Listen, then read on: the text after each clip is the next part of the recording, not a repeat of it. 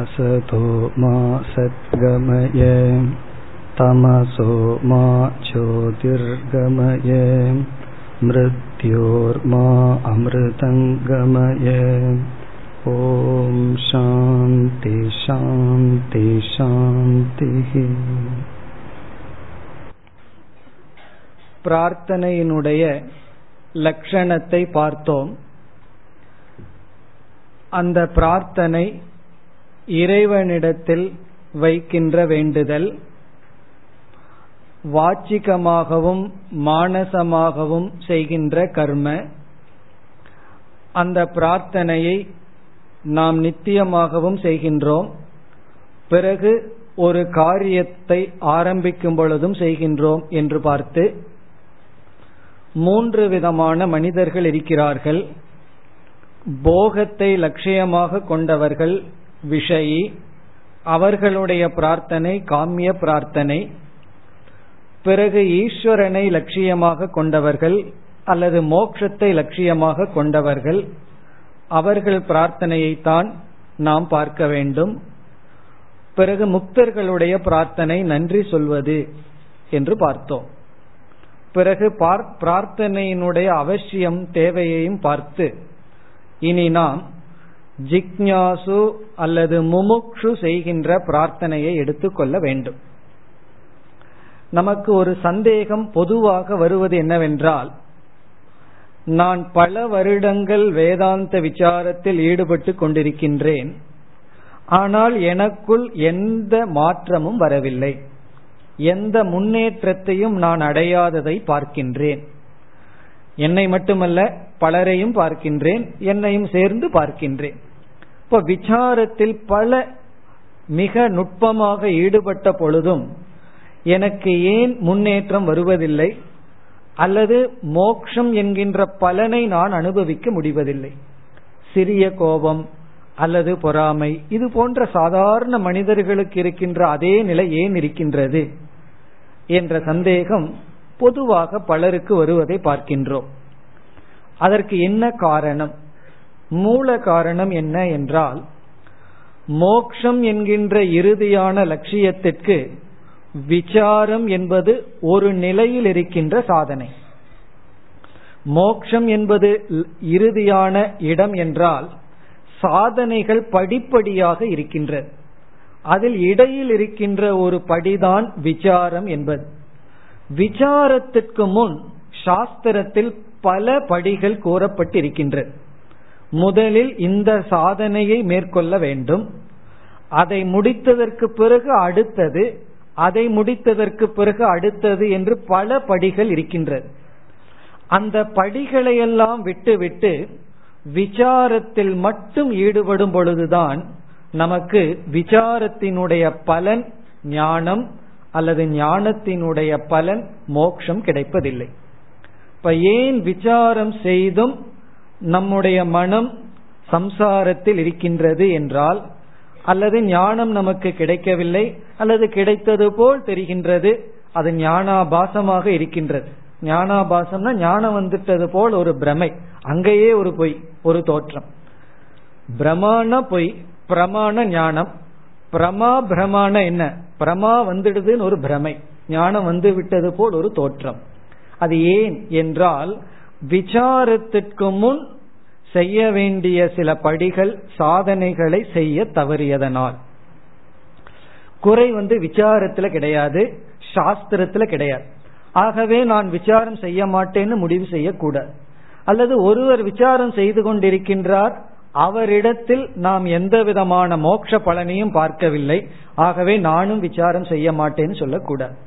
குறை அவர்களிடத்திலோ விசாரத்திலிடத்திலோ சாஸ்திரத்திலேயோ கிடையாது. பிறகு என்ன தவறு நடந்துள்ளது என்றால், விசாரத்திற்கு முன் சில படிகள் இருக்கின்றது, அதில் போதிய கவனத்தை நாம் செலுத்தவில்லை. ஆகவே என்ன செய்ய வேண்டும்? அந்த முதல் படியிலிருந்து நாம் சாதனைகளை செய்ய வேண்டும். இப்பொழுது நாம் பார்க்க போகின்ற பிரார்த்தனைகள் எப்படி என்றால், உபனிஷத்தில் ஒவ்வொரு உபனிஷத்தும் பிரார்த்தனையுடன் ஆரம்பிக்கின்றது. ஒவ்வொரு உபனிஷத்துக்குள்ள போனாலும் ஒவ்வொரு பிரார்த்தனை இருக்கும். அது குறிப்பாக ஒவ்வொரு வேதத்துக்கும் ஒரு பிரார்த்தனை. இப்ப ரிக்வேதத்துல போனோம்னா ரிக்வேதத்தில் இருக்கிற உபனிஷத்துக்கெல்லாம் ஒரு பிரார்த்தனை, எஜுர்வேதத்தில் இருக்கிற உபனிஷத்துக்கு ஒரு பிரார்த்தனைன்னு நமக்கு நான்கு ஐந்து பிரார்த்தனைகள், உபனிஷத் பிரார்த்தனைகள் இருக்கின்றது. அந்த பிரார்த்தனைகள் யார் செய்கின்ற பிரார்த்தனை? முக்தன் செய்கின்ற பிரார்த்தனையும் அல்ல, அல்லது விஷயி செய்கின்ற பிரார்த்தனையும் அல்ல. விஷயி செய்கின்ற பிரார்த்தனை உபனிஷத் பிரார்த்தனை அல்ல, உபனிஷத்துக்கு வந்த மாணவர்களுடைய பிரார்த்தனை, அதாவது மோட்சத்தை லட்சியமாக கொண்டவர்களுடைய பிரார்த்தனை. நாம் என்ன செய்ய இருக்கின்றோம் இப்பொழுது? அந்த உபனிஷத்துக்களில் இருக்கின்ற பிரார்த்தனைகளை, சில பிரார்த்தனைகளை படிப்படியாக எடுத்துக்கொள்ள போகின்றோம். உங்களுக்கு முழுமையாக வேண்டுமென்றால் அந்த உபனிஷத் பிரார்த்தனையை படித்தாவே நமக்கு முழுமையாக கிடைத்துவிடும். ஆனால் படியாக அமைய வேண்டும் என்பதற்காக சில உபனிஷத்துக்களிலிருந்து அந்த உபனிஷத் பிரார்த்தனை ஒவ்வொரு வரியாக எடுத்துக்கொண்டு நாம் இப்பொழுது பார்க்க போகின்றோம். இப்போ ஒரு கல்லுல ரெண்டு மாங்காயின்னு சொல்றது போல நம்ம இப்ப ரெண்டு கருத்தை சேர்ந்தாப்புல பார்க்க போறோம். ஒன்று, ஒரு சாதகன் மேற்கொள்ள வேண்டிய படிகள், முதல்ல எதிலிருந்து நம்ம ஆரம்பிக்கணும். இரண்டாவது பிரார்த்தனை, எதை நாம் இறைவனிடம் கேட்க வேண்டும். அல்பமான ஒன்ன பகவானிடம் எப்படி கேட்பது? கட்டோபனிஷத் படித்தவர்களுக்கு நன்கு தெரியும். நச்சிகேதன் வந்து யம தர்மராஜாவிடம் என்ன கேட்கின்றான்? இந்த அல்பமான நிருத்ய கீதம் தவ உங்ககிட்டயே வச்சுக்கோ, நீ உன்னுடைய ஆடல் பாடல்களை எல்லாம் எனக்கு கொடுக்காதே, எனக்கு நான் கேட்ட அந்த வரந்தான் தேவை. அந்நியத்திர தர்மாத் அந்நியத்திர அதர்மாத், இந்த இருமைகளுக்கெல்லாம் கடந்து இருக்கின்ற அந்த அறிவுதான் எனக்கு தேவை என்று இறைவனிடம், யமதேவரிடம் எனக்கு எது வேண்டாம் எது வேண்டும் என்று கேட்கின்றான். அப்படி நாம் எதை கேட்க வேண்டும் என்றே நமக்கு தெரியவில்லை, அதை உபனிஷத்திலிருந்து தெரிந்து கொள்கின்றோம். அவர்கள் எதை கேட்கிறார்களோ அதை நாம் கேட்க வேண்டும். ஆகவே நாம் எதை பிரார்த்தனை செய்ய வேண்டும், அந்த கருத்தை இப்பொழுது பார்க்க போகின்றோம். அதே சமயத்தில் படிப்படியான சாதனைகளையும் பார்க்க போகின்றோம். முதலில் எதை அடைய வேண்டும், அடுத்ததற்கு நம்முடைய கவனம் எதற்கு செல்ல வேண்டும், அடுத்ததற்கு நம்முடைய கவனம் எதற்கு செல்ல வேண்டும், அதையை பார்க்க போகின்றோம்.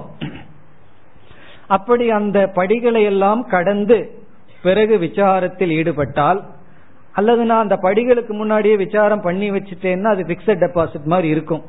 இந்த படிகள் வந்த உடனே அது வந்து என்ன ஆயிரும், அந்த நேரம் வந்த உடனே அது பலன் கொடுக்கும். அதனால செஞ்ச விசாரம் வீண் போவதில்லை.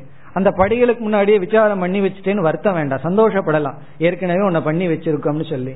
ஆனா அந்த படிகள் மிக மிக முக்கியம்.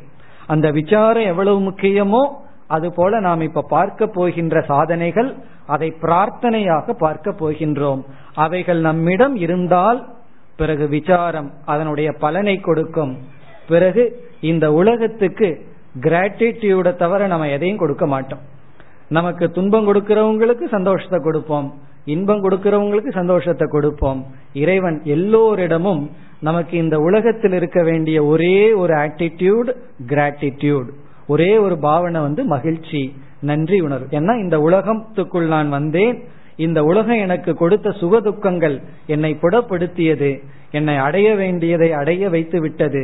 ஆகவே இந்த உலகத்தின் மீது குறையில்லை, இந்த உலகம் பூரா இறைவன் தான் நிறைந்துள்ளார் என்ற அந்த முழு மனநிலையை, அந்த மன நிறைவை நாம் அடைய இப்பொழுது நாம் படிப்படியாக ஆரம்பிக்கின்றோம்.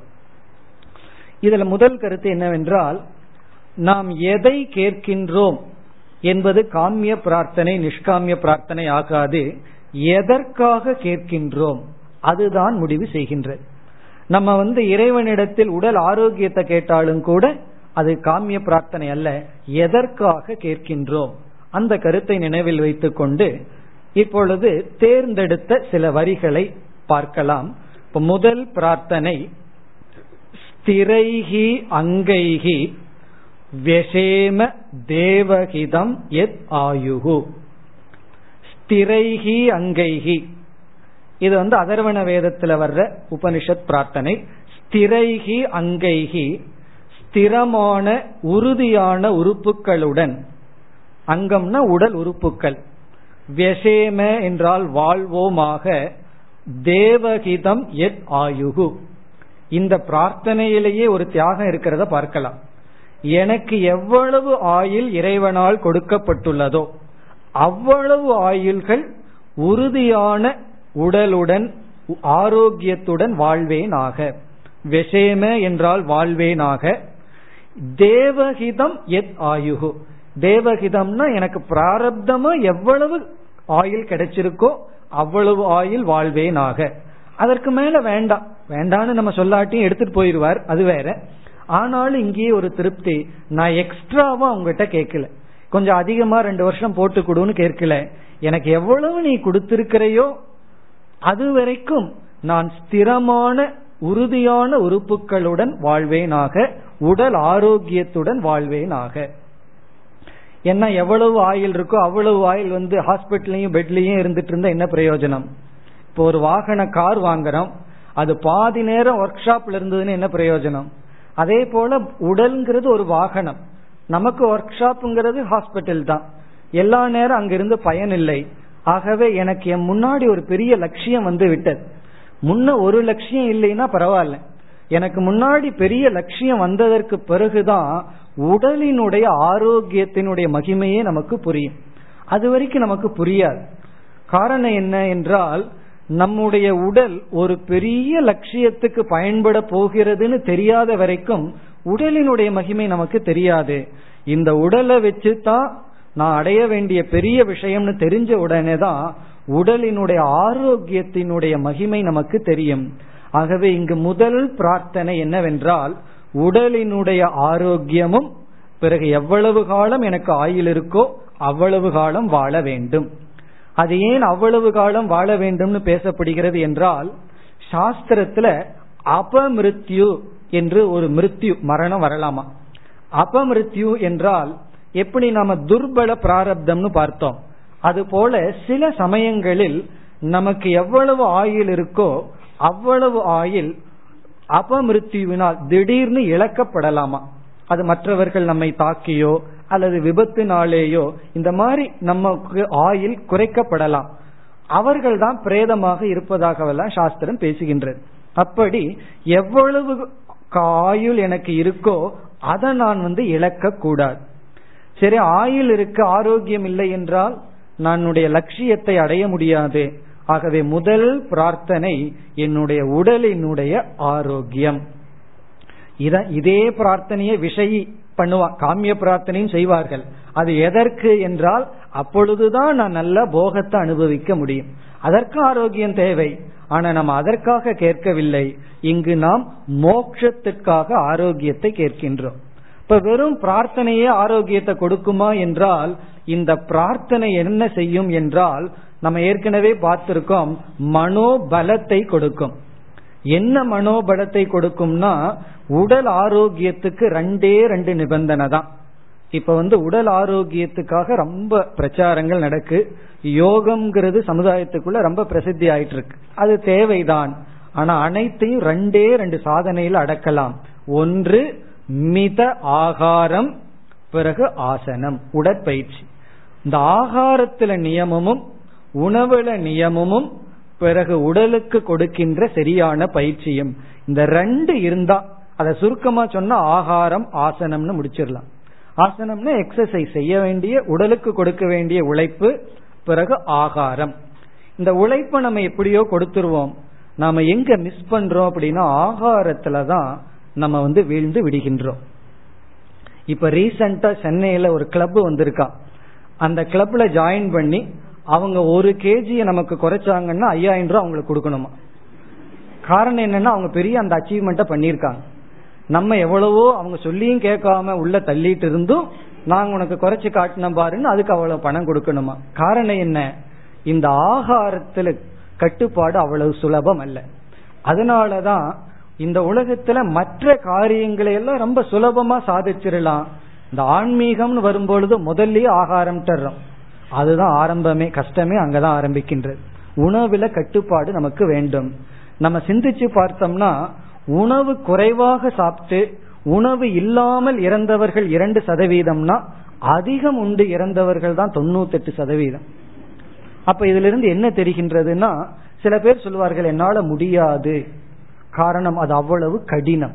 இப்ப உள்ள வர்ற பாதையே யம தர்மராஜா என்ன சொல்லியிருக்காரு தெரியுமோ, அது பெரிய கத்தி மேல நடக்கிறது போல. ஏன்னா சுத்தியும் நம்ம சுத்தியும் வடையும் இட்லி இருக்கும் பொழுது நம்ம பேசாம ஒரு இட்லி மட்டும் சாப்பிட்டு வர்றது சாதாரண வேலை அல்ல, அது மிக மிக கடினம். இந்த மாதிரி கடினமான பாதை ஆன்மீகத்துக்குள்ள வந்த உடனே முதல் முள் என்னன்னா, முதல் கடின பாதை என்னன்னா உணவில் ஒழுக்கம். இந்த நாக்கு இருக்கே அது அவ்வளவு சுலபமானதல்ல. ஜிதம் சர்வம் ஜிதே ரசே, இந்த ரசத்தை வென்று விட்டால், நான் வெல்ல நாளும் வெல்லும் சொல்வார்கள் அல்லவா, அது சமஸ்கிருதத்துல ஜிதம் சர்வம் அனைத்து இந்திரியங்களும் வெல்லப்படுகின்றது. ஜிதே ரசே, ரசம்னா நாக்கு. அப்படி இந்த உணவுல நமக்கு ஒரு ஒழுக்கத்தை கொண்டு வர வேண்டும். நம்ம நல்ல வேதாந்த விசாரம் பண்றோம், ஆனா அங்க உணவுல ஒரு ஒழுக்க இன்மையை நம்ம பார்க்கின்றோம். அப்ப வேதாந்த விசாரம் பிரயோஜனத்தை கொடுக்கணும்னா இங்க என்ன செய்யப்படுகின்றது பிரார்த்தனை, உறுதியான உறுப்புகளுடன் இந்த உடல் உறுதியாக இருக்க வேண்டும். அதை உணர்ந்தாதான் உணவை தியாகம் செய்கின்ற சக்தி நமக்கு வரும். இந்த உடலினுடைய ஆரோக்கியத்தை முதலில் உணர வேண்டும். பிறகு உடலுக்கு கொடுக்க வேண்டிய பயிற்சி, தமோ குணத்தை கொஞ்சம் நீக்கி ரஜசினுடைய துணை கொண்டு உடலுக்கு கொடுக்க வேண்டிய ஆசனங்களும் பிறகு ஆகாரமும், அதுதான் இங்கு பிரார்த்தனை. இப்ப சிஷ்யன் வந்து எனக்கு ஸ்திரமான உடல் வேண்டும்னு சொன்னா அவன் எதை கேட்கின்றான், எனக்கு உணவில் கட்டுப்பாட்டுடன் இருக்கின்ற சக்தியை கொடு. இது ஒரு பிரார்த்தனை. இதெல்லாம் வெளியே சொன்னா சிரிப்பார்கள், மனசுக்குள்ளேயே சொல்லிக்குவோம். பகவான் கிட்ட போய் எனக்கு உணவுல கட்டுப்பாடு கொடுன்னு கேட்டுதான் ஆகணும், ஏன்னா அவ்வளவு சுலபம் அல்ல. அது முயற்சி பண்ணி பார்த்தவர்களுக்கு தெரியும். கட்டுப்பாடுடன் முயற்சி பண்ணும் பொழுது அதனுடைய கடினம் நமக்கு தெரியும். இப்ப முதல் பிரார்த்தனை வந்து உறுதியான உடலுடன். நமக்கு உடல்ல ஆரோக்கியம் தான் வேணும், நாலு பேர்த்த தாக்குறதுக்கு சக்தி வேண்டாம். நம்ம விசாரம் பண்ணி இந்த ஞான நிஷ்டை அடைவதற்கு நமக்கு உடல் ஆரோக்கியம் தேவை. அந்த ஆரோக்கியத்திற்கான சாதனை முறையான உணவும் முறையான உடற்பயிற்சியும். அதத்தான் பகவான் வந்து யுக்தாகார விகாரஸ்ய ரொம்ப அழகா சொல்லிட்டார். ஆகாரம் விகாரம் சொல்லிட்டார். யுக்த ஆகாரக, அந்த ஒரு சொல் நமக்குள்ள சென்றால் போதும். அப்ப முதல் சாதனை என்ன, விசாரம் எங்கேயோ இருக்கு, நம்ம செய்ய வேண்டிய முதல் படி யுக்தாகாரக, ஆகாரத்தில் நியமம். அப்ப இன்று நைட்ல இருந்தே ஆரம்பிச்சிடறோம். இரவு போய் பிளேட்ல உட்காரும் பொழுதே இன்னைக்கு என்ன வரணும், இந்த சொல் நமக்கு வரணும், யுக்தாகாரக. யுக்தம்னா தேவையான அளவு ஆகாரத்தை எடுத்து கொள்ளுதல். அதனால எனக்கு என்ன கிடைக்கும்னா, இதுக்கும் அந்த கடைசி மனநிலை, முக்தனுடைய மனநிலைக்கு சம்பந்தம் இருக்கு. அப்ப பாருங்க, நம்ம வீட்டில் இருக்கிற வடைக்கும் மோட்சத்துக்கும் சம்பந்தம் இருக்கு. அதை தியாகம் பண்றதுனாலையும் அதை விடுவதனாலையும் பிறகு நமக்கு ஆரோக்கியம் கிடைக்கிது. அடுத்த படிகளாக நாம் செல்கின்றோம். அதனாலதான் இது உபனிஷத் மாணவர்கள் செய்கின்ற பிரார்த்தனை, சாதாரண மாணவர்கள் செய்கின்ற பிரார்த்தனை அல்ல. எல்லாம் துறந்து வந்து விவேகம் வைராகியத்தை எல்லாம் சற்று அடைந்து வந்த உபனிஷத் மாணவன் எதை கேட்கின்றான், எனக்கு உடல் ஆரோக்கியம் தேவை. அது சாத்தியம். இப்ப ஆரோக்கியம் சாத்தியம், அதற்கான சாதனை என்ன என்றால் நாக்கு கட்டுப்பாடுடன் இருக்க வேண்டும். அது சாதனை. ஒவ்வொன்றுக்குள்ளேயே சாத்திய சாதனை இருக்க போகின்றது. இது முதல் பிரார்த்தனை. இப்ப முதல் பிரார்த்தனை மட்டும் பண்ணா போது, அந்த பிரார்த்தனையுடன் சாதனையும் நம்ம பார்க்கிறோம். இப்ப நம்ம வந்து ரெண்டு கருத்தை பார்த்துட்டு இருக்கோம். நம்ம இறைவனிடம் எதை கேட்கணும், எனக்கு உறுதியான உடலை கொடு. அதனுடைய அர்த்தம் என்னன்னா, உறுதியான உடலை அடைய நான் என்ன செய்ய வேண்டுமோ அதை செய்கின்ற சக்தியை கொடுப்பாயாக. அது உணவில் ஒழுக்கமும் பிறகு உடற்பயிற்சியும். இது வந்து முதல் பிரார்த்தனை பிளஸ் முதல் சாதனை. இனி இரண்டாவதுக்கு போவோம். நம்ம வந்து இதுவே மலை மாதிரி இருக்கேன்னு நமக்கு தோணும், ஆனா இதுதான் ஃபர்ஸ்ட், இதுதான் முதல் படி. இத சக்சஸ்ஃபுல்லா முடிச்சதுக்கு பிறகு அடுத்தது, அப்படியே நம்ம ஒவ்வொரு படியா போக போகின்றோம். இப்ப இதுக்கு ஒரு பிறவி போனா பரவாயில்ல, தப்பே கிடையாது. பத்து வருஷம் இதுக்கு ஆனாலும் தப்பு கிடையாது. ஆனா இது முதல் பிரார்த்தனை அல்லது முதல் சாதனை. இரண்டாவது சாதனை, இப்ப இரண்டாவது தைத்திரிய உபனிஷத்திலிருந்து ஒரு பிரார்த்தனையை எடுத்துக்கொள்கின்றோம். இது மிக மிக முக்கியமான அழகான பிரார்த்தனை. ஜிஹ்வா மே மதுமத்தமா, ஜிஹ்வா மே மதுமத்தமா. ஜிஹ்வா என்றால் நாக்கு, மே என்றால் என்னுடைய, என்னுடைய நாக்கானது மதுமத்தமா என்றால் இனிமையானதாக இருக்கட்டும். மது என்றால் இனிமை, மதுமத்தமா என்றால் சூப்பர்லேட்டிவ், மதுமத்தமான மிக மிக இனிமையானதாக இருக்கட்டும். இந்த இடத்துல ஜிஹ்வா என்ற சொல்லுக்கு நாக்கு என்று பொருள், ஆனா இந்த இடத்துல வாக்கு என்று பொருள். அங்க நாக்க சொல்லவில்லை, வாக்கு சொல்லப்பட்டுள்ளது. ஏன்னா நாக்கு தான் முன்னாடியே முடிஞ்சாச்சு, நாக்க தாண்டி வந்துட்டோம்னா வாக்குல விழுகிறோம்.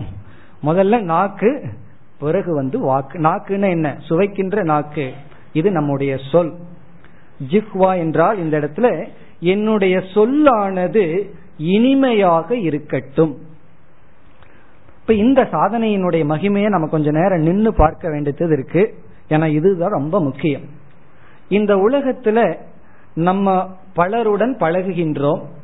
ஒருவர் மீது நமக்கு வெறுப்பு வந்து விட்டால் அவங்களை ஹிம்சப்படுத்துறதுக்கு நாம பயன்படுத்துகின்ற கருவி வந்து நம்முடைய வாக்கு தான். ஏதோ சின்ன வயசுல தடி எடுத்து அடிப்போம், உதைப்போம், எல்லாம் பண்ணுவோம். ஒரு வயதுக்கு மேல வந்து அது நமக்கு அவமானம்னு செய்ய மாட்டோம். பிறகு ஒருத்தரை நம்ம ஹிம்சப்படுத்துறது வாக்குனாலதான் படுத்துறோம். ஒருவரிடம் ஹிம்சைப்படுவதும் வாக்குனாலதான் ஹிம்சைப்படுகின்றோம். இப்போ மற்றவர்களுடைய சொல்லுதான் நம்மை துன்புறுத்துகின்றது, நம்முடைய சொல் மற்றவர்களை துன்புறுத்துகின்றது. ஆகவே நம்மை அறியாமல் நம்முடைய வாக்கை ஹிம்சா காரணமாக பயன்படுத்தி வருகின்றோம். மற்றவங்களை ஹிம்சைப்படுத்துகின்ற ஒரு கருவியாக வாக்கு இயங்கிக் கொண்டு வருகின்றது. இப்ப அப்படி இயங்கக்கூடாது என்பது இங்கு பிரார்த்தனை. நான் என்னுடைய வாக்கினால் யாரையும் ஹிம்சைப்படுத்த கூடாது. இது கேட்கறதுக்கு நல்லா இருக்கு, ஆனா மிக மிக கடினம். இனிமேல் சொல்ல வேண்டியதில் இனிமேல் போக போக கடினம் தான். முதலே கடினம்னா அதுக்கு பிறகு இருக்கிறது அதை விட கடினம். காரணம் என்ன? நான் ஹிம்சைப்படுத்தினால் என்ன என்றால், சாந்தோக்கிய உபனிஷத்தில் அசுரர்களுடைய தலைவனாக ஒருவனும் தேவர்களுடைய தலைவனாக ஒருவனும் குருவிடம் செல்கிறார்கள். விரோச்சனன் அசுரர்களிடத்திலிருந்து செல்றான், இந்திரன் வந்து தேவர்களுடைய தலைவனாக செல்கிறார். குரு ஒரு உபதேசத்தை செய்கின்றார். அதை கேட்ட உடனே அந்த உபதேசத்தில் இருவரும் என்ன புரிந்து கொள்கிறார்கள்?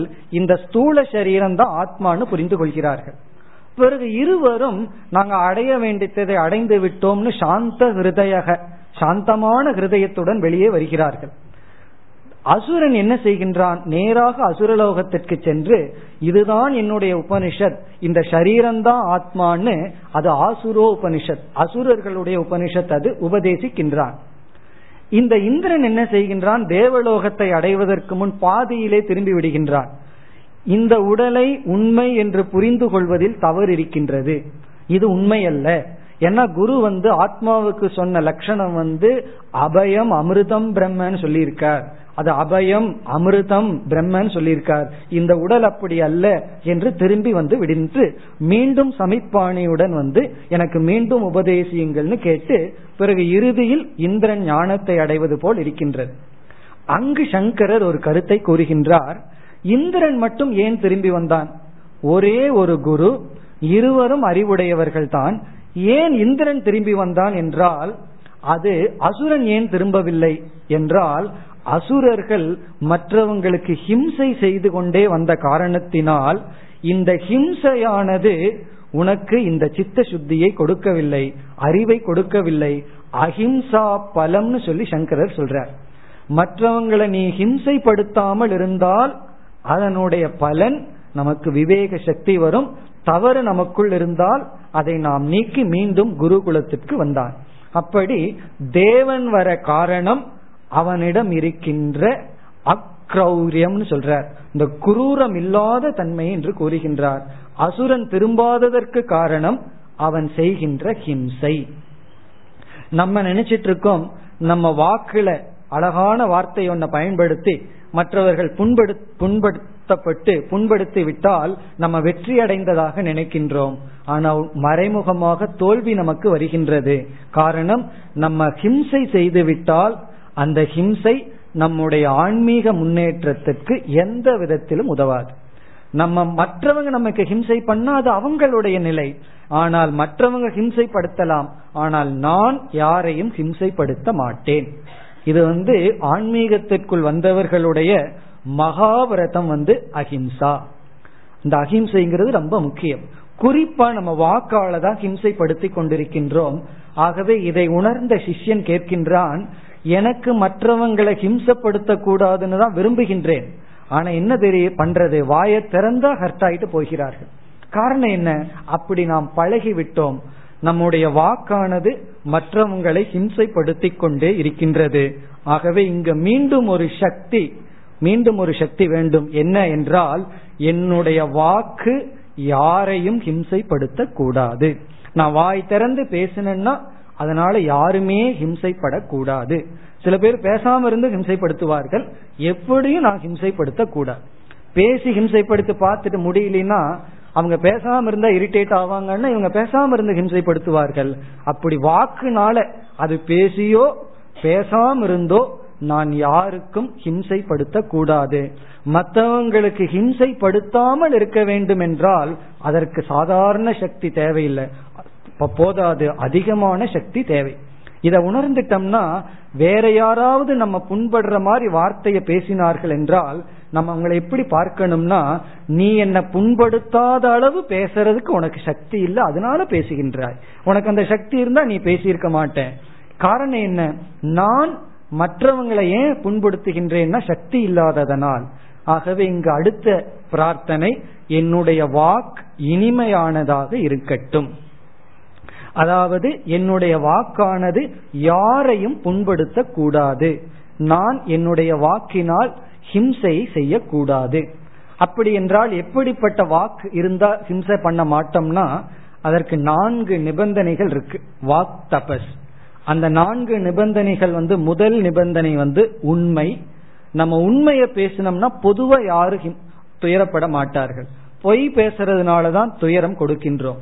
காரணம் என்னன்னா, ஒருவரிடம் பொய் பேசினோம்னா அது அவர்களுடைய அகங்காரத்தை இழிவுபடுத்துவதற்கு சமம். ஏன்னா எங்கிட்ட நீ என்ன வேணாலும் பண்ணா நான் பொய் சொல்லாத அப்படின்னு சொல்வார்கள்.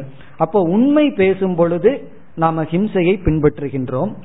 சில சமயங்கள்ல உண்மை நமக்கு தெரிந்தும் அந்த உண்மையை அவர்களிடம் சொன்னா அவர்களுக்கு தகுதி இல்லை என்றால், அதை உண்மையை எடுத்துக்கிறதுக்கான பக்குவம் இல்லைன்னா நம்ம சொல்லக்கூடாது.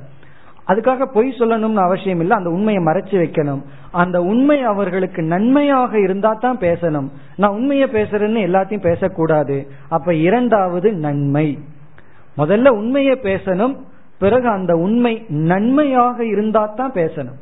அந்த உண்மை அவர்களுக்கு நன்மையை கொடுக்கலைன்னா பேசக்கூடாது.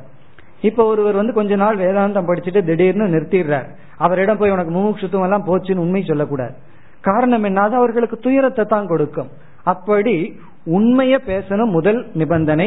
இரண்டாவது நன்மை, உண்மைக்கு சமஸ்கிருதத்துல சத்தியம், நன்மைக்கு வந்து ஹிதம், சத்தியம் ப்ரூயாத் ஹிதம் ப்ரூயாத்.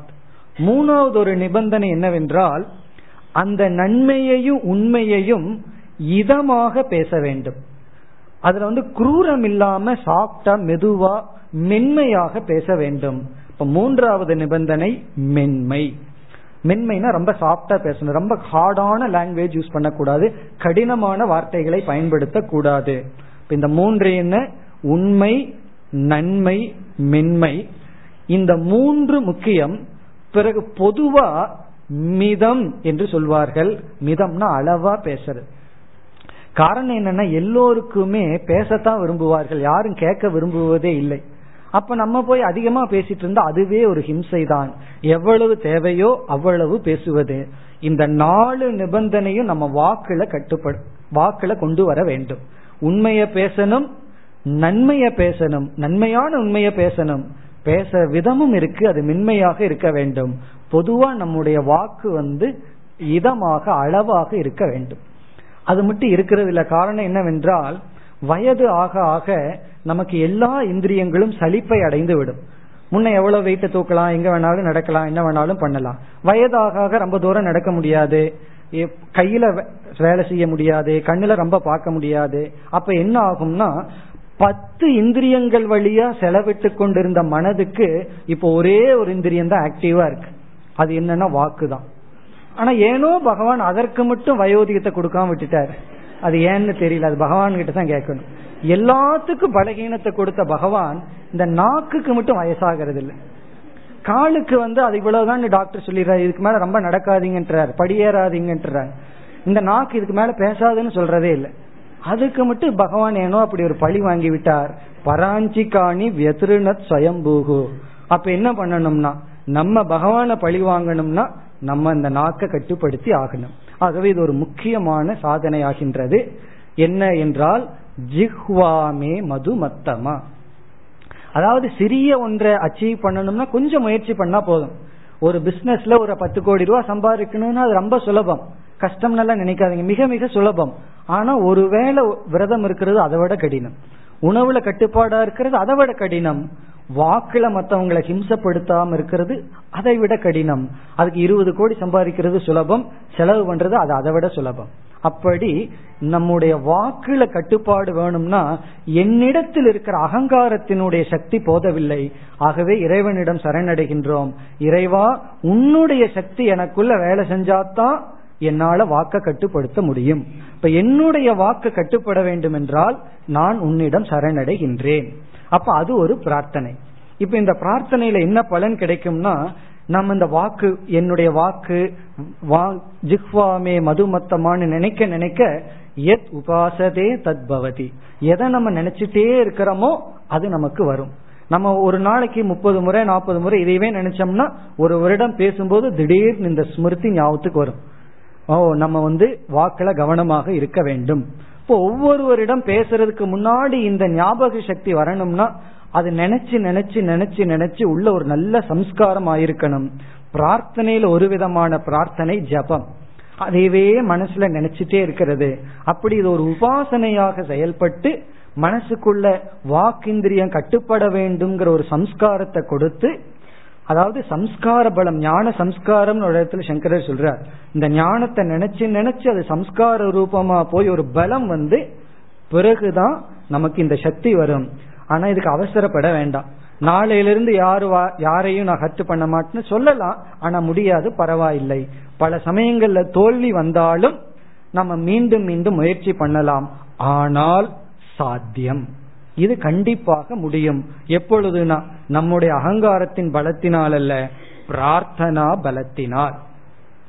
மகாத்மா காந்தி சொல்வார் அல்லவா, எனக்கு கிடைச்ச ஒரு பெரிய பலம் வந்து பிரார்த்தனை என்று. அப்படி அந்த பிரார்த்தனையினுடைய பலத்தினாலதான் அகிம்சையை பின்பற்ற முடியும். இந்த அகிம்சைங்கிறது வேதாந்தத்துக்கு வந்தவங்களுக்கு விசேஷ தர்மம், மற்றவங்களுக்கெல்லாம் சாமானிய தர்மமா இருக்கலாம். ஒரு கத்திரியன் வந்து போராட வேண்டியது போராடலாம், ஆனா சாஸ்திரத்துக்குள் வந்தவங்களுக்கு அஹிம்சைங்கிறது முக்கியமான தர்மம். இந்த ஹிம்சப்படுத்திட்டு நம்ம முன்னேற முடியாது. இனியொருவருடைய கண்ணீர்ல நம்முடைய ஆன்மீக செடிங்கிறது கண்டிப்பாக வளராது. அப்ப நமக்குள்ள growth வேணும், ஆன்மீக வளர்ச்சி வேணும்னா நாம எவ்வளவு தூரம் மற்றவங்களை துன்புறுத்தவில்லை அந்த அளவு நமக்கு முன்னேற்றம். இப்ப நம்முடைய முன்னேற்றம் வந்து நம்முடைய வாக்கு தான் அதற்கு அளவுகோல். ஆகவே இந்த பிரார்த்தனையை உபனிஷத் மாணவன் வேண்டுகின்றான். இந்த பிரார்த்தனைகளை எல்லாம் பார்த்து சற்று சிந்திக்கும் பொழுது அவன் எவ்வளவு தூரம் அவனுடைய வாக்குல துக்கப்பட்டிருந்தா இப்படி ஒரு வார்த்தை வந்திருக்கும். நான் என்னுடைய வாக்கை திறக்கும் பொழுதெல்லாம் மற்றவங்களை துன்புறுத்திட்டு இருக்கேன், துன்புறுத்த கூடாதுன்னு விரும்புகின்றேன், ஆனால் துன்புறுத்துகின்றேன். ஆகவே இறைவா, என்னுடைய வாக்கானது யாரையும் துன்புறுத்த கூடாது, இன்பமாக மிதமாக இருக்க வேண்டும். இது வந்து இரண்டாவது பிரார்த்தனை. இப்ப முதல் பிரார்த்தனை வந்து நாக்கு, இது வந்து வாக். இனி மூன்றாவது பிரார்த்தனைக்கு செல்லலாம். மூன்றாவது பிரார்த்தனை வந்து மற்ற இந்திரியங்கள் பத்ரம் பஷ்யேம அக்ஷிபிஹி அக்ஷபிஹி. பத்ரம் என்றால் நல்லதை, பஷ்யேம பார்ப்போமாக, அக்ஷிபிஹி அல்லது அக்ஷபிஹி என்றால் இந்திரியங்களினால் நான் நல்லதை பார்ப்பேனாக. பத்ரங் கர்ணேபி ஸ்ருணுயாமங்கிறதுக்கு அடுத்த வரி பத்ரம் பஷ்யேம, இந்திரியங்களினால் நான் நல்லதை பார்ப்பேனாக. இப்ப நம்ம வந்து கண்ணுக்கு வர்றோம், இந்த உலகத்தையே விட்டாச்சு. வேதாந்தத்துக்குள்ள வந்தோம்னா எல்லாம் நமக்குள்ளேயே தான் உலகமே. முதல்ல வந்து நாக்குக்கு வந்தோம், அதுக்கு சக்தியை இறைவனிடம் கேட்டோம், அது ஒரு பிரார்த்தனை. அதாவது இப்ப நம்ம வந்து எதை பிரார்த்தனை பண்ண வேண்டும்னு பார்த்துட்டு இருக்கோம், அதே சமயத்துல என்னென்ன படிகள்ல நம்ம செல்ல வேண்டும்ங்கிறதையும் பார்த்துட்டு இருக்கோம். முதல் படி ஆகாரம், இரண்டாவது படி வாக், மூன்றாவது படி தமக இந்திரிய ஒழுக்கம். இது வந்து அக்ஷிகி என்றால் இந்த இடத்துல எல்லா இந்திரியங்களையும் குறிக்கின்றது. மெய்வாய் கண் மூக்கு செவி என்கின்ற ஐந்து இந்திரியங்களிலும் எனக்கு ஒழுக்கம் தேவை. அதத்தான் தமக என்று சொல்லப்படுகின்றது. இப்ப தமக என்றால் எனக்கு இந்திரிய கட்டுப்பாடு தேவை. அது இல்லைங்கிறது எப்படி தெரியுதுன்னா, டெலிவிஷன் வந்து வீட்டுல எல்லா நேரம் ஓடிட்டு இருக்குது தூங்குற நேரத்தை தவிர. காரணம் என்னன்னா தமகங்கிறது நமக்கு இல்லை. அதுக்கு அதாவது அதுதான் அது நமக்கான ப்ரூஃப், அத்தாட்சி அதுதான். ஏன்னா கண் வந்து ஒரு பொருளை பார்க்கணும், காது ஏதாவது விஷயத்த கேட்கணும். இவ்விதம் இந்த இந்திரியங்களை வந்து நம் வசம் வைப்பதுங்கிறது அவ்வளவு சுலபம் அல்ல. அது அதுக்கு அடுத்த சாதனை. முதல்ல ஆகாரத்தில் ஆரம்பிச்சு வாக்குங்கிறது கர்மேந்திரியத்துக்கு வந்து பிறகு மீண்டும் இந்திரியத்திற்கு செல்கின்றோம். நம்மளுடைய உடலினுடைய ஆரோக்கியம் ஆகாரம்னு பார்த்தோம். நம்முடைய மனதினுடைய ஆரோக்கியத்துக்கு என்ன உணவு? மனதுக்கு வாய் எது என்றால் ஐந்து இந்திரியங்கள் தான். இப்ப மனம் ஆரோக்கியமா இருக்க வேண்டும்னா நம்முடைய உடல் ஆரோக்கியம் நாம் உட்கொண்ட உணவின் அடிப்படையில் அமைந்துள்ளது. மனது ஆரோக்கியமாக இருத்தல் என்பது நாம் மனதுக்கு கொடுக்கின்ற இந்திரியங்கள் மூலியமாக கொடுக்கின்ற விஷயங்களை பொறுத்து இருக்கின்றது. ஆகவே அடுத்த சாதனை நம்ம மனதிற்கு இந்திரியங்கள் மூலமாக கொடுக்கின்ற உணவு. இதுதான் தமக அல்லது இந்திரிய கட்டுப்பாடு என்று சொல்வது. இது மனதினுடைய ஆரோக்கியத்தை நிர்ணயிக்கின்றது. இந்த ஐந்து இந்திரியங்களை வந்து குதிரைகளாகலாம் கற்பனை பண்ணி படித்திருப்பீர்கள். ஏன்னா எப்படி இந்த குதிரை இழுத்துட்டு போகுதோ அப்படி நம்ம மனதை இந்த இந்திரியங்கள் வெளி விஷயத்துக்கு சென்று நம்மை அடிமைப்படுத்துகின்றது. ஆகவே அடுத்தது தமக. இதுவும் கடினம்தான். ஏன்னா இந்திரியங்கள் வந்து அவ்வளவு சுலபமாக நம்முடைய கட்டுக்குள் வருவதில்லை. ஆகவே இங்கு பிரார்த்தனை செய்யப்படுகின்றது, நாங்கள் கண்கள் முதலிய இந்திரியங்கள் வழியாக நல்லதை பார்ப்போமாக. இந்த பத்ரம்னா நல்லதை பார்ப்போமாக ஒரு பொருள் இருக்கு. இனி ஒரு பொருள் என்னவென்றால் பார்க்கிறதையெல்லாம் நல்லதாக பார்ப்போமாக. ஏன்னா உலகத்துல என்ன மோசம் இருக்கு? எல்லாமே ஈஸ்வர சுரூபம் தான். நல்லதை பார்க்கணும்னா கெட்டதுன்னு ஏதோ ஒன்று இருக்கிறதுனாலதான் நான் நல்லதை பார்க்கணும்னு சொல்றேன். அப்படி இல்லை, பார்க்கிறதையெல்லாம் நல்லதா பார்க்கிற பார்ப்பேனாக என்றால் என்ன? எல்லாமே ஈஸ்வர சுரூபமாக பார்ப்பேனாக. இந்த உலகத்தில் எதுவுமே போகத்துக்குரிய பொருள் அல்ல, எல்லாம் ஈஸ்வரனுடைய வடிவங்கள் என்று நல்லதை பார்ப்பேனாகங்கிறது சாதாரணமான பொருள். எனக்கு வந்து நல்லதா பார்க்கறதுக்கான மனநிலையை கொடுப்பாயாக. இப்போ உலகத்தில் இருக்கிற பொருள்கள் எல்லாம் உள்ள போச்சுன்னா அது உன்னுடைய விபூதியாக உள்ளே செல்லட்டும். ஆசைகளையும் கோபங்களையும் குரோதங்களையும் வளர்த்துவதாக இருக்க வேண்டாம். அது அடுத்த பிரார்த்தனை. இப்ப இது வரைக்கும் மூணு பிரார்த்தனை பார்த்தோம். இனி நான்காவது பிரார்த்தனை, மாகம் பிரம்ம நிராகுர்யாம். அகம் பிரம்ம மா நிராகுர்யாம். நான் பிரம்மத்தை நிராகரிக்காமல் இருப்பேன் ஆக. மாகம் பிரம்ம நிராகுர்யாம். நிராகுர்யாம்னா நீக்குவது, மா நிராகுர்யாம்னா நீக்காமல் இருப்பேன் ஆக. நான் பிரம்மத்தை ஒதுக்காமல் இருப்பேன் ஆக. காரணம் என்னன்னா பிரம்மன் நம்மையே ஒதுக்கல, நம்ம தான் பிரம்மத்தை ஒதுக்கிட்டு இந்த உலகத்தில் இருந்துட்டு இருக்கோம். இதனுடைய பொருள் இங்கு மிக சூக்ஷ்மமான பொருள் கொடுக்கப்படுகின்றது. இதுவும் ஒரு சாந்தி பாடத்துல வர்ற இடைப்பகுதி தான். அதாவது இங்கு வந்து அப்பிரமாதகங்கிறது வேல்யூ. அப்பிரமாதகன கவனமின்மை. நம்ம வாழ்க்கையில பல சமயங்கள்ல சங்கடங்களுக்குள் உள்ளாவதற்கு காரணம் இந்த கேர்லெஸ்னஸ், கவனமின்மை. நம்ம வந்து சில உயர்ந்த லட்சியத்திற்காக உள்ள வந்திருப்போம். அந்த உயர்ந்த லட்சியத்திற்காக உள்ள வந்த கொஞ்ச நாள்ல அந்த லட்சியத்திற்காக உழைக்கும் பொழுது இந்த அவாந்தர பலம் சிலதெல்லாம் கிடைக்கும். பிறகு அந்த அவாந்தர பலம் சைடு எஃபெக்ட் போல கிடைக்கும் பொழுது முக்கிய பலனை மறந்துடுவோம். இப்ப வந்து ஒரு விதையை எடுக்கிறோம், நிலக்கடலை விதையை எடுத்து எண்ணெய்க்காக எடுக்கும் பொழுது அந்த எண்ணெய்க்காகத்தான் அதை நம்ம ஆட்டுறோம். அதனோட என்ன வருதுன்னா அந்த புண்ணாக்குன்னு ஒண்ணு வரும். அதை எடுத்துட்டு எண்ணெயை விட்டா எப்படி இருக்கும்? அது போல சில தவங்கள் நம்ம செய்யும் பொழுது தவத்துக்கு சைடு எஃபெக்டா சிலதெல்லாம் வரும். புகழ் அது சைடு எஃபெக்ட், பணம் சைடு எஃபெக்ட். அந்த மாதிரி சைடு எஃபெக்ட் வரும்பொழுது என்ன ஆகும்னா நம்ம எரியாமல் அதுல மூழ்கி அந்த முக்கியமான லட்சியத்தையே மறந்து விடுவோம். ரிஷிகேஷ்ல இருக்கும் பொழுது தமிழ்நாட்டிலிருந்து ஒருவர் வந்தார். அவர் இல்லறத்தில் இருக்கார், இளைஞர் தான். ஒரு கொஞ்சம் பொருளை வந்து சேகரிக்க முடியவில்லை.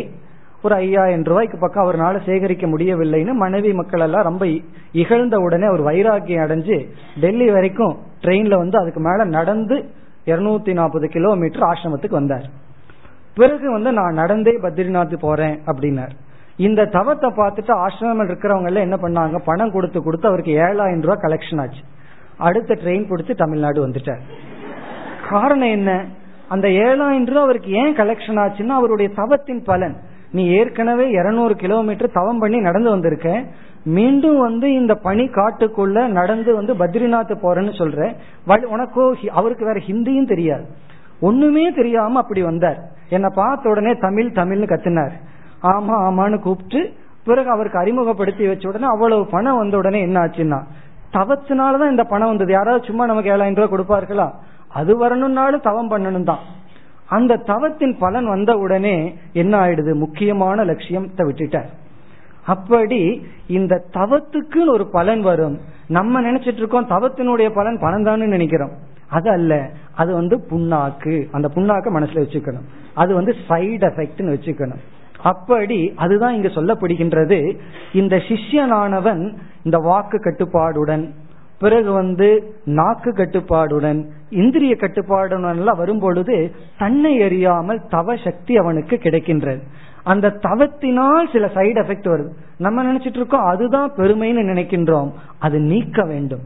திடீர்னு அஷ்டமகா சித்தி எல்லாம் வருதுன்னு வச்சுக்குவோமே, திடீர்னு இனி ஒருவர் வர்றாரு, மனசில் இருக்கிறதெல்லாம் நமக்கு தெரிய வருது. அப்ப என்ன ஆகணும் என்றால் நம்ம கவனமாக இருக்க வேண்டும். அதான் அப்பிரமாதக. பிரமாதம்னா சமஸ்கிருதத்துல, தமிழ்ல பிரமாதம்னா ஆகும்னு சொல்லுவோம். பிரமாதகனா கவனக்குறைவு, அப்பிரமாதகனா கவனக்குறைவு இல்லாமல் இருத்தல். இப்ப நமக்கு அந்த கவலை இல்லை. காரணம் என்னன்னா தவம் பண்ணாதானே அதெல்லாம் வரும். தவம் பண்ணாதானே அதெல்லாம், அதுவே வரலன்னா எப்படி? ஒரு பிரம்மச்சாரி வந்து சின்மயானந்த ஜிகிட்ட ஒன்னு சொன்னார். நீங்க வந்து உங்க படிச்சு அனுப்பிச்சீங்க, சமுதாய மக்கள் எல்லாம் யாருமே எனக்கு தேவையான உணவு கொடுக்கல, பொருள் எல்லாம் கொடுக்கல அப்படின்னு சொன்னார். அதுக்கு சுவாமிஜி சொன்னார், உன்னிடத்துல தவம் இல்லை, கொஞ்சம் தவம் பண்ணிட்டு வா, எல்லாம் கிடைக்கும் அப்படின்னு சொன்னார். காரணம் என்னன்னா அவர்கள் இடத்துல குறை இல்லை, உன்னுடைய தவம் தேவை. அந்த தவம் இருந்ததுன்னா இதெல்லாம் எதற்கு பயன்படுத்திக்கலாம், சாதனைக்கு பயன்படுத்தலாம். நமக்கு பொருள் வேண்டும், இருக்க இடம் வேண்டும், அது தவத்துல தான் நம்ம சம்பாதிக்கணும். அதே போல ஒரு ஒரு சுவாமி என்ன செய்யணும்னா வர்ற சிஷ்யர்களுக்கு தவத்தை கொடுக்கணும். சொத்தை சம்பாரிச்சு வச்சு கூடாது. சொத்தை சம்பாரிச்சு வச்சா பிறகு அவர்கள் அதை பாதுகாக்கிறதுல இருந்து விடுவார்கள். அவரவர்கள் அந்தந்த ஜெனரேஷன்ல அவர்கள் தவத்தினால அவர்கள் தேவையான பொருளை ஈட்டணும். ஆனால் அந்த தவத்துக்கு வர்ற சைடு எஃபெக்ட் என் மைண்டை வந்து கெடுத்து விடக் கூடாது. இது ஒரு முக்கியமான பிரார்த்தனை. இந்த சாவதான்னு போடுவாங்க தெரியுமா, கவனம், எச்சரிக்கைன்னு போடுவார்கள். அந்த எச்சரிக்கை உபனிஷத்து விடுக்கின்றது. நாகம் மாகம் பிரம்ம நிராகுர்யாம். நான் என்னுடைய தவத்தினுடைய பலனினால் பிரம்மத்தை நீக்காமல் இருக்க வேண்டும். அப்படின்னா நான் இவ்வளவு தூரம் வந்திருக்கேன், மீண்டும் நான் பிரம்மத்திடம் செல்வதற்கு என்னுடைய தவமே தடையாக இருக்க கூடாது. தவத்திலிருந்து வருகின்ற சின்ன அல்பமான பலன் எனக்கு தடையாக இருக்கக்கூடாது. அதுல பெரிய தடை வந்து பொருள், புகழ், இவைகள் எல்லாம். ஆனா அதையும் நம்ம மோசம்னு சொல்லல. இப்ப நம்முடைய குரு வந்து ஓரளவு புகழ் அடைஞ்சிருந்தாத்தானே அவர் தெரிஞ்ச நாடி நம்ம போயிருப்போம். அப்போ ஒரு ஒருவர் வந்து புகழை எவ்வளவு தூரம் நீக்கணுமோ நீக்கணும். நீக்கினதுக்கு அப்புறம் வந்து அது பகவானுடைய திட்டம், இறைவனுடைய விபூதி. அந்த கீர்த்தியும் பகவான் சொரூபம், அது தவறு கிடையாது. ஆனால் அதை நாம் சுவைத்தால் பிரம்மத்தை விட்டு விடுவோம். அது தவத்தினுடைய அவாந்தர பலன். இப்ப அது அடுத்த பிரார்த்தனை, நான் வந்து பிரம்மனை நிராகரிக்காமல் இருப்பேனாக. வேதாந்தத்துக்குள்ள ரொம்ப பேர் ரொம்ப சூடா வருகிறார்கள். கொஞ்ச நாள் கொஞ்ச நாள் என்ன ஆகுது, அப்படியே அந்த உஷ்ணமானது, அந்த தீபமானது அணைந்து விடுகின்றது. அப்படி எத்தனை பேர்த்த நம்ம பார்த்திருக்கோம். காரணம் என்னன்னா அது தவம் தவம் செய்யாமலேயே சிலர் சென்று விடுவார்கள், தவத்துக்கு பயந்து. ஆனா இங்கு வந்து தவம் செய்ததனுடைய பலன் எனக்கு பிரம்மத்தை நீக்காமல் முமுட்சுத்துவம் எனக்கு தொடர வேண்டும். இனி அடுத்த பிரார்த்தனைக்கு வந்தால், இப்ப இந்த பிரார்த்தனைகள் எல்லாம் நம்மை தகுதிப்படுத்துகின்ற பிரார்த்தனைகள். அதாவது எனக்கு உடல் ஆரோக்கியமா இருக்கணும், நாக்கு கட்டுப்பாடோடு இருக்கணும், வாக்கு கட்டுப்பாடாக இருக்கணும், இந்திரியங்கள் எல்லாம் எனக்கு கட்டுப்பாட்டுக்குள் இருக்க வேண்டும். அதற்கு பிறகு வந்தோம் என்றால் என்னுடைய முமுட்சுத்துவம், இந்த மாதிரி தவத்தினால் வர்ற பலனால நான் வந்து நான் வீழ்ந்து விடக்கூடாது. பிறகு சுருக்கமாக நாம் இந்த இந்த சீரீஸ்ல பிரார்த்தனையை முடிக்க முடிக்கின்றோம் எப்படி என்றால், உபனிஷத்சு தர்மாகா தே மயி சந்து, உபனிஷத்தில் சொல்லப்பட்டுள்ள தகுதிகள் என்னிடத்தில் இருக்கட்டும். இது வந்து சுருக்கமான பிரார்த்தனை. இப்போ உபனிஷத்துல வந்து எத்தனையோ தகுதிகள் சொல்லப்பட்டிருக்கின்றது, அந்த தகுதிகளெல்லாம் என்னிடத்தில் இருக்கட்டும். அந்த தகுதிகளெல்லாம் நம்ம இப்ப பார்த்ததுதான். உபனிஷத்து ஏ தர்மாகா, மிக மிக அழகான பிரார்த்தனை. உபனிஷத்துக்குள்ள என்னென்ன சாதனைகள் இருக்கின்றதோ அவைகளெல்லாம் என்னிடத்தில் இருக்கட்டும். இதுவரை விசாரத்துக்கு முன்னாடி இருக்கிற படி.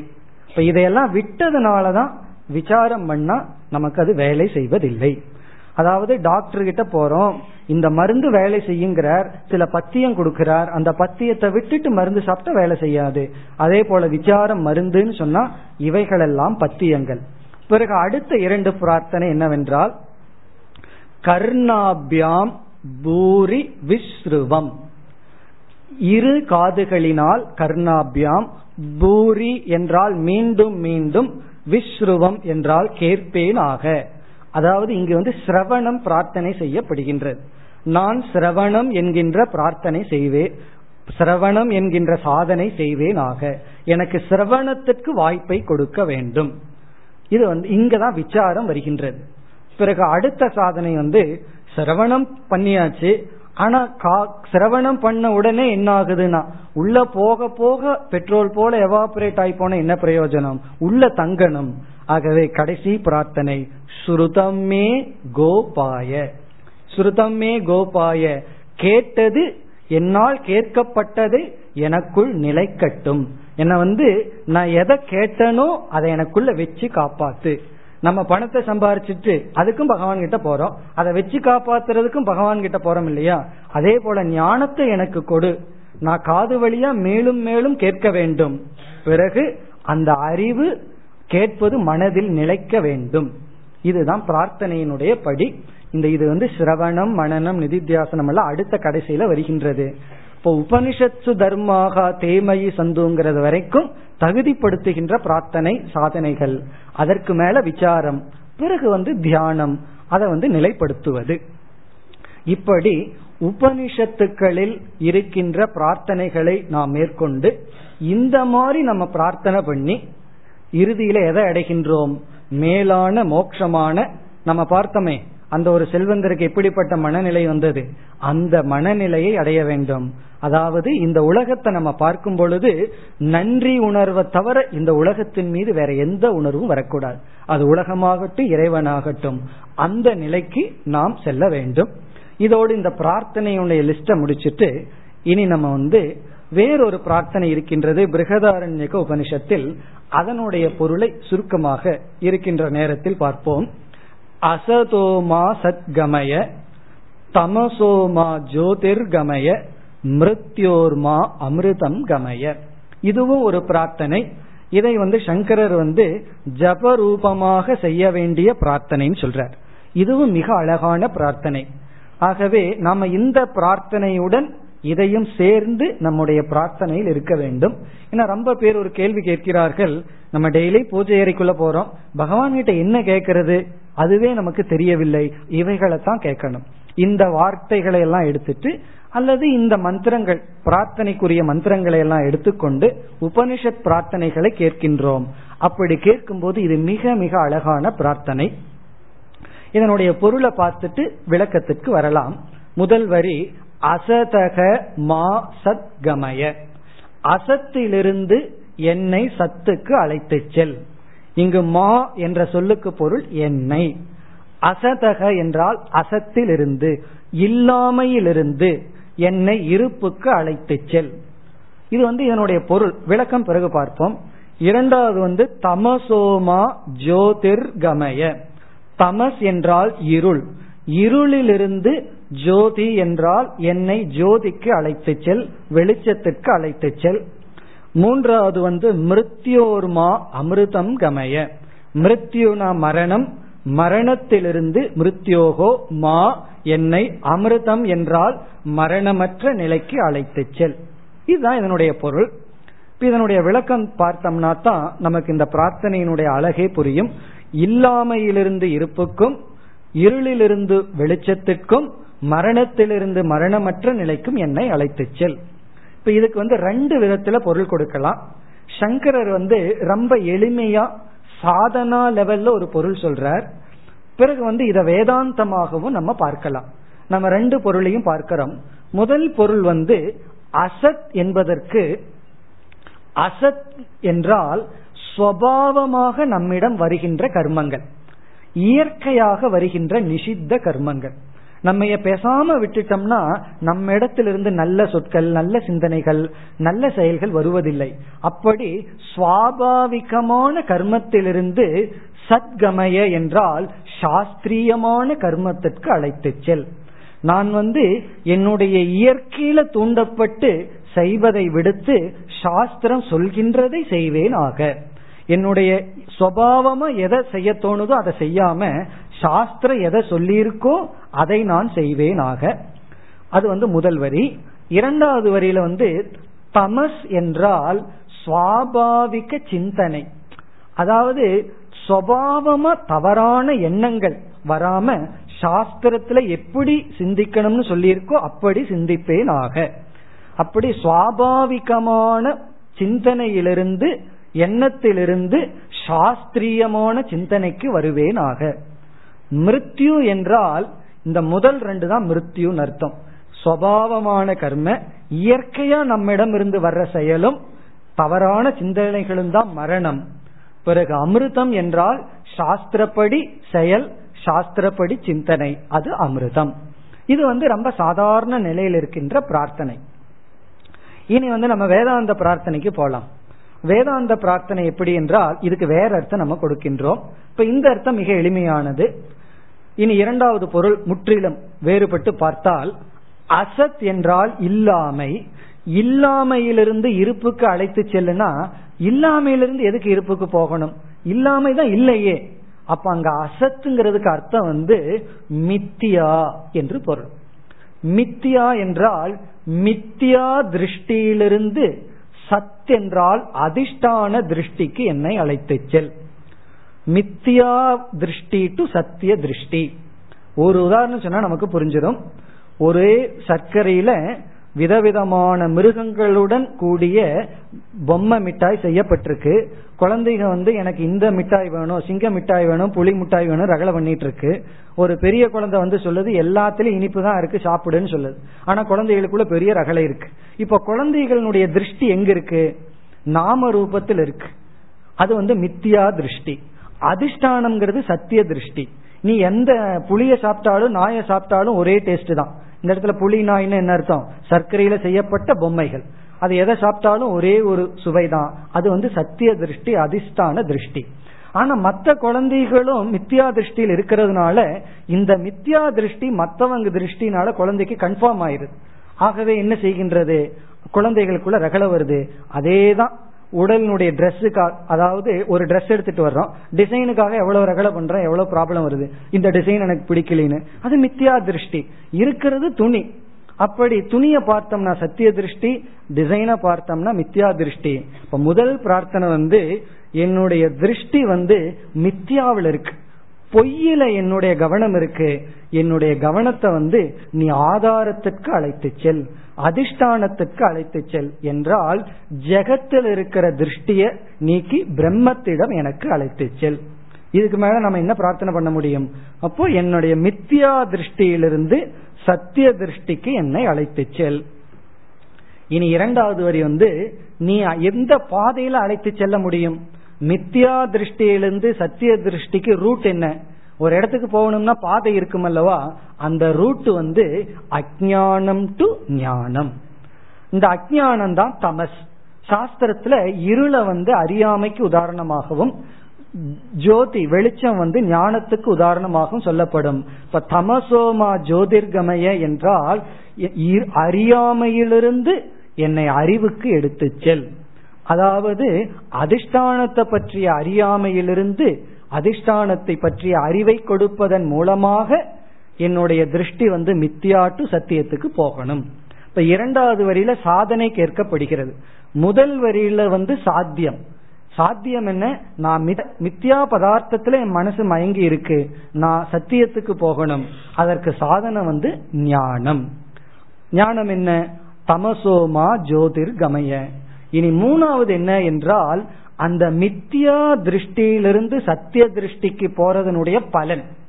மித்யா திருஷ்டி வந்து மிருத்யு மரணம், சத்திய திருஷ்டி வந்து அமிர்தம். ஆகவே கடைசி வரி வந்து மரணத்திலிருந்து மரணமின்மைக்கு என்னை அழைத்து செல் என்றால், என்னை துயரத்திலிருந்து ஆனந்தத்துக்கு அழைத்து செல், இந்த அறிவினுடைய பலனை கொடுத்து என்னை காப்பாற்று. இந்த சகனாவதுல சகனாவது சகனோ குணத்துன்னு படிக்கிறோம். அவர் என்னை காக்கட்டும், அவர் என்னை காக்கட்டும். அதுக்கு சங்கரர் என்ன விளக்கம் கொடுக்கிறார்? ஒரு சிஷ்யன் வந்து இறைவனிடம் போய் இறைவா என்னை காப்பாத்துனா பகவான் என்ன புரிஞ்சுக்குவார்? பகவான் கிட்ட போய் பகவானே என்னை காப்பாத்துனா பகவான் யோசிப்பார் இவனை எதிலிருந்து காப்பாத்தணும்னு. இவன் வந்து நோய்வாய்ப்பட்டு போயிருந்தான்னா ஆரோக்கியத்தை கொடுத்து காப்பாத்தணும்னு புரிஞ்சுக்குவார். பிசினஸ் லாஸ் ஆகி போயிருந்தான்னா பணத்தை கொடுத்து காப்பாத்தணும்னு புரிஞ்சுக்குவார். ஒரு ஸ்டூடெண்ட் போனான்னா எக்ஸாமினேஷன்ல இருந்து காப்பாத்தணும்னு புரிஞ்சுக்குவார். முமுட்சு போறான், குரு சிஷ்யன் செல்கின்றான் பகவானிடம். அப்ப அவன் என்ன புரிஞ்சிருக்கான்? என்னுடைய அனைத்து அனர்த்தத்துக்கும் அஜ்ஞானம்தான் காரணம், ஆகவே அறியாமையிலிருந்து என்னை காப்பாற்று. அது ஒரு காப்பாற்றுதல். பிறகு வந்து இரண்டாவது வரியில குணத்துனா என்ஜாய் பண்றதுன்னு ஒரு அர்த்தம், எனக்கு ஞான பலனை கொடுத்து காப்பாற்று. இப்ப அறிவை கொடுத்து என்னை காப்பாற்று, ஞான நிஷ்டை ஞான பலனை கொடுத்து காப்பாற்று. அந்த ஞான பலன் தான் மிருத்யு டு அமிர்தம். அப்ப மித்யா திருஷ்டி மிருத்யு, சத்திய திருஷ்டி வந்து அமிர்தம். இவ்விதம் இந்த பிரார்த்தனை வந்து கர்ம நம்ம சாதனா லெவல்லையும் பார்க்கலாம். ஏன்னா சுபாவமா செஞ்சிட்டு இருக்கிற தேவையற்ற செயல் சிந்தனையிலிருந்து என்ன நல்ல சிந்தனைக்கு எடுத்து செல், அல்லது ஹையஸ்ட் பிலாசபி வந்து பொய்யிலிருந்து உண்மைக்கு அழைத்து செல், தோற்றத்திலிருந்து ஆதாரத்திற்கு அழைத்து செல். இதை ஞானத்தின் மூலமாக நீ செய்வாயாக. அதனுடைய பலன் மித்யா டு சத்தியம், அமிர்தம் என்பது மோக்ஷம், மிருத்யு என்பது மரணம். இந்த நிலையை எனக்கு கொடுப்பாயாக என்பது பிரார்த்தனை. இவ்விதம் உபனிஷத்துக்கள இதுபோல பிரார்த்தனைகள் எவ்வளவோ இருக்கு. அந்த பிரார்த்தனைகளை நாம் எடுத்துக்கொண்டு, அந்த சாதனையாகவும் நாம் எடுத்துக்கொண்டு, ஒவ்வொரு நாளும் இருபத்தி நாலு மணி நேரத்துல ஐந்து நிமிடம் தான் ஆகும். இப்ப வந்து பேரம் பேசுறதா இருக்கு, ஒரு அஞ்சு நிமிஷமாவது கொடுக்க முடியாதான்னு சொல்லி, அப்படி ஒரு ஐந்து நிமிடமாவது இந்த பிரார்த்தனையை செய்து வந்தால் இது ஒரு உபாசனையாக கர்மமாக மாறி நமக்கு வந்து அந்த மோக்ஷங்கிற பலன் கிடைக்கும். அந்த பலன் கிடைக்கட்டும் என்பதுடன் நான் நிறைவு செய்கின்றேன். ஓம் பூர்ணமதః பூர்ணமிதம் பூர்ணாத் பூர்ணமுதச்யதே பூர்ணஸ்ய பூர்ணமாதாய பூர்ணமேவாவசிஷ்யதே. ஓம் சாந்தி சாந்தி சாந்தி.